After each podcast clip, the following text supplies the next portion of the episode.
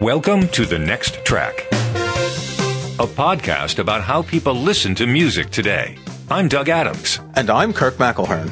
We self produce the Next Track podcast and want to keep it ad free, so we rely on contributions from listeners for support. You can help us by making a regular donation via Patreon. Visit patreon.com slash the next track. And thanks. We're going to talk about CDs again. Again? And just to, yeah, yeah, we're going to talk about it again. But let me bring everybody up to date. In July, we recorded a, a show about CDs because we were just sitting around talking and we thought, oh, we'll just record that and we'll save it and put it on a shelf. And when we want to take a break in August, we'll just run that episode because it was fairly timeless. So when we did decide to, to release it uh, a few weeks ago, I added a, a little epilogue to it, which was essentially, gee, all this talk about CDs has kind of got me hyped up for CDs again. So I bought a new CD player and a, a new receiver to to work with the digital output from it, and I'm very happy with it. So that was an expensive episode. yeah, it kind of was. I hope I don't have to buy a refrigerator or a dishwasher after this one. So, anyway, I wanted to talk more about the sensations I'm having from now having to think about CDs rather than the past 20 years where I've been relying on file downloads or file rips and that sort of thing. Uh, there's some been some very strange things happening in my house. well, very strange, but one of the things is that you've gone into the closet and you've pulled out your piles of CDs, right? I did. I found a lot of junk in there too because you know, over the years I've collected a lot of stuff from radio stations. You get a lot of promo singles and promo albums and you know, the guy would walk around and say, "Here, have seven albums that you'll never listen to again." So I had a lot of that crap. So what I did was I went out and and, and I actually bought a, a CD shelving rack. Wow! Because I had thrown my old one you away. furniture. I bought furniture to put the CDs that I was going to listen to in, and the criteria for the CDs that I wanted to keep was I am only going to keep this if I would actually ever listen to the CD all the way through. Fair point. So no one hit wonders. Right. No, like, oh, there's that third Nirvana album that isn't so great, or gee, I hope hope the third Nirvana album is isn't a great one because. but anyway, because then we'll get lots of listeners right. who write in and complain. Right. But you know what I mean? I mean, there's only like five Rolling Stones albums I want. There's only like four Beatles albums I want. There are only a handful of Bowie albums I want. So that's what I've decided to do. And then once I started thinking about that criteria, I began to realize that it's the same as it ever was. I have my medium of record I have a stream that I can listen to, you know, someone decide what kind of music I'm going to listen to and I can listen to that. And then I can kind of make my own mixtapes. I can make my own playlists. So let me let me give you an example, show you what I'm talking about. In 1970, I had a turntable and I had a radio and I had a cassette deck. And those are the three things that I was able to do. I had the the medium of record, I had the stream as the radio station, and I had a thing that I could make my own mixtapes. Now I can do the same thing. I've got CDs as the medium of record. I've got a stream as a stream where I can listen to things that music is that may surprise and delight me or disappoint me or whatever, but it's that radio broadcast experience. And then I can make my own playlists and I can, you know, burn CDs if I wanted to of mixes and uh, whatever, but I can have a customized uh, version as well. So I'm back to where I was when I was 11 years old. I've got the same thing. and it's like, and I had to go through this file down. See, the file downloads probably are not really they're they're an accessory now almost. And as much as I I feel great attachment to my file downloads because I spent so much time and money uh, accumulating them, I kind of feel like they're a sideshow now. And like the main thing is the ability to listen to CDs, the ability to stream and maybe make playlists from streamed stuff. Of course, I can make playlists from my own music too, my own file downloads too, but I've been doing that less lately. Anyway, because I didn't make a lot of mixtapes when I had a cassette deck. Yeah, I didn't do that. I, I would, you know, dub albums that people would lend me, but I rarely made mixtapes. I, I never fell into that trap. That was just too complicated. Exactly. Um, I, I always felt that once I made a mixtape, I wouldn't want to listen to it again because I just listened to it. you know well, it's I mean? not only that, you've spent so much time planning it. That lost time that you spent planning it is in your mind every time you listen to it. The only time you make a mixtape is when you want to give it to someone else. That's right. And they won't listen to it. They'll, like, can I, can I erase this mixtape you gave me? Sure. You know, Well, it depends. You ever see that movie Elizabethtown yeah, yeah, by Cameron Crowe? It's all about mixtapes. Yeah. I'll put a link in the show notes. Uh, While there are a number of Cameron Crowe films that are extraordinary, like Almost Famous, there are some that aren't very good. Elizabethtown is sort of in the middle. It's one of these things that if you get it on the right Friday night when you're feeling a bit glum, it can cheer you up. But yes, mixtapes or actually mixed CDs are a big part of that. So you've, this is like Benjamin Button here. You've gone in reverse. Yeah, well, yeah, sort of. Or have I? Have it? Has it always been that way? It really does seem to be this full circle sort of affair where, you know, we've had to go around through the file downloads because we had to have the music portable. So once we got through the music getting portable, now we're back to where we were again at some sort of status quo. I'm trying to think of the conceptual idea that's going on here because when we were younger, we didn't really have control over that much music. You were 11 years old. I don't know what your allowance was. Mine wasn't very high. It was only like I had a, a gig on Saturdays where I would go around and drop off these newspapers with ads in front of houses. And if it snowed, I'd go out with my snow shovel and make some bucks. So I didn't buy that many records. But now you've got this sort of gluttony of having tasted all these records, and it's totally different because you could get into a, a, a, sort of acquisitiveness of trying to replace all your favorite records that you had over the years that you bought when you were in your teens and 20s, got rid of, have on files, and now want to have again. But the difference is here is they're filtered by experience. They're filtered by your judgment over decades. I think that's very true. There are some there are some records I just don't want to have, even though they're great. The Eagles' greatest hits. I don't need to own that. I don't. I don't need to own it. Um, I don't. I probably don't even need to own Born to Run, except I do like listening to it. But I mean, these. Oh, but that's a great. See what. I'm getting at, though. It's like I'm coming. I'm thinking about these albums the way I used to think about albums. Is it important enough for me to spend my resources on and have it? And it's and this time it's not a question of do I have enough money to have to get quality music is it's um it's different. Is it worth is it worth it being special, more special? It, because what what you've been attracted to now is the ritual of pressing the button to turn on the receiver, pressing the button to turn on the CD player, opening that little drawer, taking out the plastic disc and placing it in carefully. You stand Carefully. the CD up. You know, do you do that? Do you I Yeah. leave it open like a book. Well, it depends. It depends. I've got a couple here, and these are like these hardcover CDs, so they'll stand up. But some of the digipacks don't stand up. If it's like a three disc set, you can't really stand it up.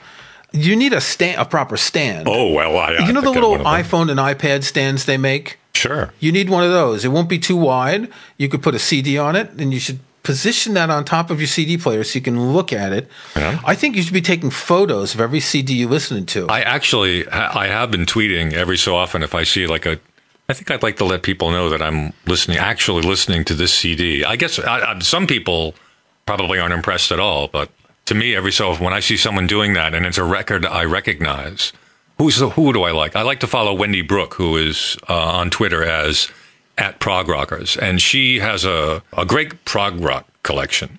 And every so often she will say, Well, this is what I'm listening to at tea time. This is what I'm listening to over breakfast and that sort of thing. And it's always some wonderful, obscure prog rock record. But she's got this beautiful collection of records and a nice little place to play them. And it's, uh, it's delightful sort of thing. So I've been doing something similar, just, you know, sending out pictures. Yeah. So what I'm trying to figure out is how do we determine?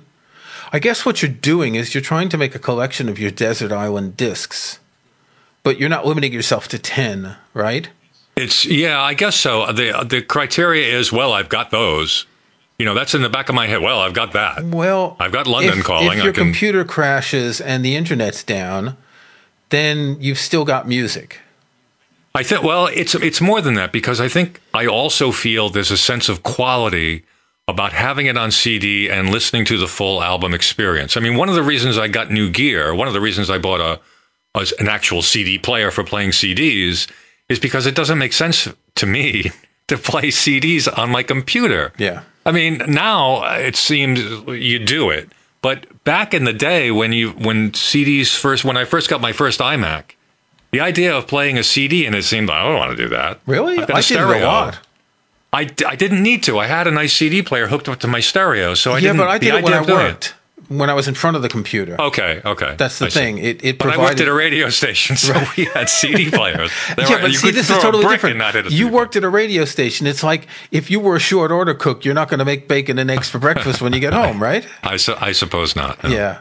So I get, and, and as I said, I got two CDs here, and, and they were my next track picks. I think last time the Brian Eno Jah Wobble and the Brian Eno John Cale, because I haven't ripped them yet, so they're sitting on the desk. I've listened to them a few times in the other sector of my office, which has a comfy chair and better speakers than what's on my desk. But Did you listen on a CD player or, do, or through the computer? oh, CD player. okay. Of course, that's why I said I oh, haven't ripped them oh, yet. Yeah, Yeah, yeah, yeah, and, and yeah, no, no, I haven't ripped them yet. All right, you said you hadn't ripped them. But th- see, for me, it's not about rebuying stuff that I already have. It's more about I don't buy that many CDs anymore. And we've mentioned this in the past. I used to buy a lot of classical box sets, and I've stopped. As an There's aside, too much- as a parenthetical aside, can you tell us about your little um, your buying and selling of CD box sets? Do you want to like talk about? Oh, sure. Yeah, yeah, yeah. So I, I've over the years I bought a lot of box sets of CDs of performers, of you know artists, of orchestras, whatever that I really liked. Sometimes complete works of a composer, and and so Bach, Beethoven, Mozart is a big set. It's 100, 200 CDs. Sometimes it's composer like I don't know. I'll just pick at random. Uh, Ravel, I think it's thirty five CDs. Uh, I'm a completist. I like that idea of having everything. But after a while, I get tired of them. So I list them on eBay or Amazon. And the thing about these box sets is they go out of print relatively quickly. There's not a big market for redoing a box set. For, for example, Julian Bream, the guitarist and lutenist who died recently, a box set of his complete recordings came out five years ago. I'm thinking it's. I think I was already in the UK, and I bought it. And I re- I've loved his music when I was younger, and I listened to a fair amount of it. But it's not the kind of things I'm going to really listen to a lot. So not well. I paid about hundred pounds or hundred euros, depending on where I bought it. And recently, I sold it for seven hundred pounds because it's out of print. Put it on eBay. That's eBay. crazy. Yeah, That's really crazy. Someone in Australia bought it, so he paid the shipping and the import duties because it's out of print. It's you know these become collectibles, and there's about a dozen that I've sold like that at you know maybe five times what I paid minimum in the past few years. You've al- yeah, whenever you make a significant uh, profit like that, you always tell me about it. I'm just amazed Yeah. that uh, that the number of the limited editions that are made of these box sets. Uh, they- But they're not limited editions. That's the thing. They're not, a limited edition means that it's numbered. We're only going to do a thousand, two thousand, three thousand. This is they do a print run or, or a, a press or whatever they call it, and they just don't republish it. They just don't reprint it. So it's not really limited. Because the term, but the, no, the term limited in art has a very specific meaning. It means that it is numbered and that there will never be more. So, for example, I have the Grateful Dead's. The first big box set the Grateful Dead released was the Fillmore West recordings, late February, early March 1969. These these are the recordings where they had a 16 track tape recorder and recorded, I think, four concerts, which then became their album Live Dead released later in 1969. So the Dead, if I'm not mistaken, they limited this to 10,000 copies. It sold out in hours, literally hours, because these this is one of the Grateful Dead Holy Grails. They can't reprint it as is because they sold it as a limited edition. Now I haven't sold mine, but I could probably get a thousand bucks for it easily because And it was has the bonus what? disc. Sorry, and it was originally how much? about a hundred. So that ten times what you paid. Yeah, but that's that's an exceptional case because you see they realized after that that they needed to make more copies of each thing. But when they released the Europe 72 box set, they only released 7200 copies. And first the website crashed. They couldn't keep up with the demand. And then it sold out in I'm, going to say 36 hours because of the time it took for the website to get back up uh, but they can't redo it. Now, what they can do in that one, I believe they've got a music only edition, which is just the CDs without the fancy box. It comes in a steamer trunk and it's got a whole bunch of tchotchkes in it, but they can't re release it. So the limited edition means that you can't make any more as is. for example, artwork, photos, they're in a limited edition. I've got some photos by a photographer. He makes 45 prints, no more. And that's it. Because if he didn't, he would be sort of that's fraud, technically, if you did that, because the value of objects like that increases because of the limitation. One of the things I've noticed about buying CDs is because, and, and I haven't, I haven't been buying them regularly. I think what happened is my my CD buying went down as my file downloads went up. Although I was never averse to buying CDs, one of the things I'm finding now is a lot of these CDs are out of print you know, you have to get the import, you have to get the German version, you have to get the Australian version. I just got a, a version of David Bowie's Low, which I didn't have. It's a Japanese version. Really? Now, that's it's fine with me. The packaging is a little different and that sort of thing. Did you buy it used or new? I bought it new. I think huh. what I'm going to see now, I'm going to have this is what I'm thinking. I'm going to have to now get my head around how modern CDs, how the modern CD buyer does this. And so I've, I've set up an account at Discogs and I'm going to try to pay attention over there. Um, but that's something I'm going to have to pay attention to. I never used to have to do that because I usually bought CDs when they were new, when they came out, or at least you saw them in the record store for a number of years, yeah. and you say, "I'm finally going to buy that Robert Fripp Exposure record that's been sitting in the in the in the rack for a couple of for a couple of years." Well, what's strange is Low is available here for seven pounds ninety nine. That's the normal price for a CD. That's yeah you know, it, it's not five ninety nine because no one wants it, but it's not nine ninety nine because it's recent. I have to shop around, I guess is what I'm saying. I've yes. got to learn not just to jump to Amazon and just grab the first CD I see. Yeah, I think that's a bit of a one of the problems is that you're gonna there are so many listings for CDs, right? That when you go to because there's Amazon who sells, there's third party people who sell, there's used people who sell. So you need to be a little more careful. I'm, I'm not recommending Discogs. I've never bought anything there, but at least you're gonna. There's going to be more specific information about which pressing and because they're they're really obsessive on Discogs. That's exactly right. Um, that's what I want to find out. Um, it was something that I never paid much attention to.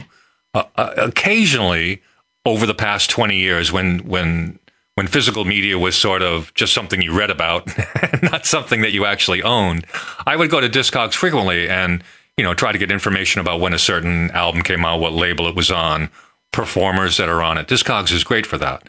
Uh, but now I'm going to actually have to look and see, you know, what edition is it? What uh, you know, what mastering version is it? Who, you know, is it one of the original masters? Is it a remastering? There's there's all kinds of things to take into consideration, and I don't want to have unadulterated, compromised listening experiences. I want to have the good, you know, I don't want to have a, a, a counterfeit CD from from China. Uh, if I can help it. Yeah, so you just mentioned Robert Fripp, and a, lot of his stuff is out of print, like the League of Gentlemen stuff. I think Let the Power Fall is out of print as well. You will find a lot of out of print stuff, but it's so much easier now to buy them whether it's Discogs, Amazon, eBay, or other sources, you can buy CDs relatively easily. Um, you don't want to get too obsessive and have to get exactly this edition. But if you really need a CD, and these some of these are things that don't even stream. The League of Gentlemen is not available streaming. There, there's a lot of stuff from that '70s music that's kind of the not the top tier artists but the sort of second tier that was almost big enough, like they would have played the Palladium back then, not Madison Square Garden. And there's a lot of stuff that is out of print. On the other hand, there's a lot of stuff that's being reissued. I'm, I'm a fan of Bill Nelson, and a lot of his records have been reissued with single B sides and, and live tracks and, and all that. So th- there is this kind of sweeping up and reassembling all the sort of disparate parts that we didn't have with the album. Maybe you would buy the import single because it had a different B side if you were really obsessive. And now all of that's available. I, I, look back at The Cure, right? The Cure's album Faith, I bought it on cassette because the B side was this 30 minute instrumental called Carnage Visors, which was only available on cassette because it was too long for an LP side. And then it became really rare over the years. And then there was a re release, I don't know, the 90s or the 2000s, which included Carnage Visors, which hadn't been available for a long time. I think most people expect any remastering to contain extra tracks now. It's, it's um, uh, Goat's Head Soup 2020, just released by the Rolling Stones, which is my least one of my least favorite Rolling Stones albums. Um, they've included you know extra songs on it, just like they did with all the other album remasters. I still haven't heard the remastered Exile on Main Street with the extra songs because I don't want to know what those songs are. Well, I was going to say, with these extra tracks, you don't always want them. So the two Eno records I mentioned before, the the Spinner and Wrong Way Up, it's great. They each got two extra tracks. Some years ago, Eno re-released four records from the '90s with an extra CD on each one, and related in many ways, and that was great stuff. But I don't want to have a CD which has, say, Born to Run followed by six live tracks. I want it to end where it ends, right? I, I don't want the, because so here here you're getting into the whole the idea of continuity, right? You want to live the album as an experience. Yes. You don't want to live the album as just a bunch of songs thrown together. Correct. I mean, I can do that. I can listen to music that way, but the albums that I want to own, the CDs that I want to own, are those albums that it's Sunday afternoon, it's raining. I think I'll listen to David Bowie Low. Get up, put the disc on. You know, I go through the whole ceremony, and it becomes it becomes an album listening experience, which is something that you know we've talked about a million times. Right. So you're looking for the experience, yeah. And and just to cite Born to Run, it's that closing fade out on Jungleland at the end. You can't come in with like him singing whatever that Christmas song he did. Here comes Santa Claus, whatever. What was it? Santa Claus is coming. Better, yeah, yeah. Yeah. So I, am I'm, I'm all in favor of the integrity of the original album. And in fact, I wish there was a way that on a CD that had extra tracks, it would stop, and then you'd have to press play again to play the extra tracks. Yeah. If you really wanted that. I, have actually um, thought about doing that because you, I have the CD player I have is programmable, and I just said just play the. There's no way to say I'd have to go one, two, yeah, three, four, five, six, seven, eight, nine, and then you can program the, the ten tracks, and then it'll stop afterwards. That means you're doing a lot of work beforehand, but it's worth it if you want to sit back and have that experience of Born to Run. Because we, when we were talking about Exile on Main Street, we we agreed it was kind of four suites on four sides. I think Born to Run is a classic example of that: two suites on two sides, four songs on each one. There's there's a narrative that's going on. The way that the, the end of the first side is Backstreets. The end of the second side, Jungleland. Those are they they're, they have the same sort of end of side ending, and yet the first tracks on each side, Thunder Road and Born to Run. Those are just, you know, these are Start Me Up. And the other ones are like, the ones at the end are like, okay, chill now. So there is that experience that, in fact, even your CD listening for, for pre CD recordings should be just the tracks of one side than just the tracks of another side. It it should. It should yes. be written into the Constitution. But of course, there's an easier way. You have a remote control. When you get to the end of the track that ends the first side, press the button, take a break, get up, get coffee, right, scratch a cat, right, and then come back. Do all the things. Yep. Just like the old days. Well, we'll see. But anyway, that, I thought I'd want to report on that because I thought it was important to point out those three types of things that we like to have our music with, and I thought it was interesting that we. Uh, Are you planning on buying a lot of Frank Zappa? I know you're a Zappa oh. fan. We never discussed Zappa. I've always wanted to do a show about Zappa because I really don't know his music, and you never want to do it. Um, it, uh, it's such a broad topic that it's really difficult to talk about Frank in one particular. Uh, not that we're going to talk about it now, but yeah, I suppose I'm going to be buying some some Frank CDs. I thought it, here's another funny thing, and I'll just, this will be the last thing because we've got to get on to our next tracks. But um, I thought I had way more CDs than I did because I'm so used to seeing them in my iTunes music app library. There's a whole bunch of. Uh, I thought I had way more XTC albums. For some reason, I, I, thought I had Black Sea and English Settlement, which are, I think are two classic albums. I always make sure I have them. I don't have the CDs. So but you got burglarized, right? Well, yes, that's true. Yes. Um, I had a CD collection that was absconded with when our house was broken into. And so, except for a few albums that I had with me at the radio station, personal albums that I had with me, uh, hundreds of albums were, were stolen from me. So, a lot of that memory comes from that collection, which was over 30 years ago, over 25 years ago. Uh, but so, I've got a lot of CDs to buy, which is very exciting. I'm actually very excited about that. Before we get to our next track picks, I want to remind you that we do have a Patreon page. It's where listeners who appreciate us can give us two or three dollars a month to keep us going. Because we're ad free, we don't want to have sponsors and we don't want to have to go through all that rigmarole just to keep the thing afloat when we can just ask you and it's just as well or better. So just visit patreon.com slash the next track. Two or three dollars a month is all you need to give, and that'd be great. Kirk, what have you got for your next track? This week, I've been going back to some music that I haven't listened to in. You know, every time I say this, it's like I'm getting really old because this is music I listened to just shy of 40 years ago. A certain ratio. Do you know a certain ratio? Yes. Great band, Factory Records band. The the name comes from uh the Brian Eno song is looking for a The certain, certain ratio. ratio. Uh, Yeah, the song's called The- The True Here Wheel. we go. The song's called The True Wheel on Taking Tiger Mountain by Strategy.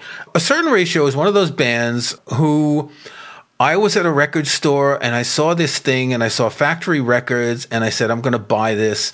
It was a cassette called The Graveyard and the Ballroom. And it came in a number of colors and it was in this kind of pouch, much bigger than a cassette. And there was like a paper insert. If you, I'll put a link in the show notes. If you go to Wikipedia, you'll see what it looks like. I have the blue one, but Wikipedia shows the orange one. And I really like this stuff. It's not the typical factory sound. It's not the lugubrious Joy Division or the sort of magical Durutti Column stuff. It's this sort of dissonant, angry funk disco a weird combination. And so I hadn't listened to them for a long time. Complicated history of the band, breaking up, getting back together, but they are back together. They released a retrospective box set in 2019. And so what I've been listening to lately is called ACR Set.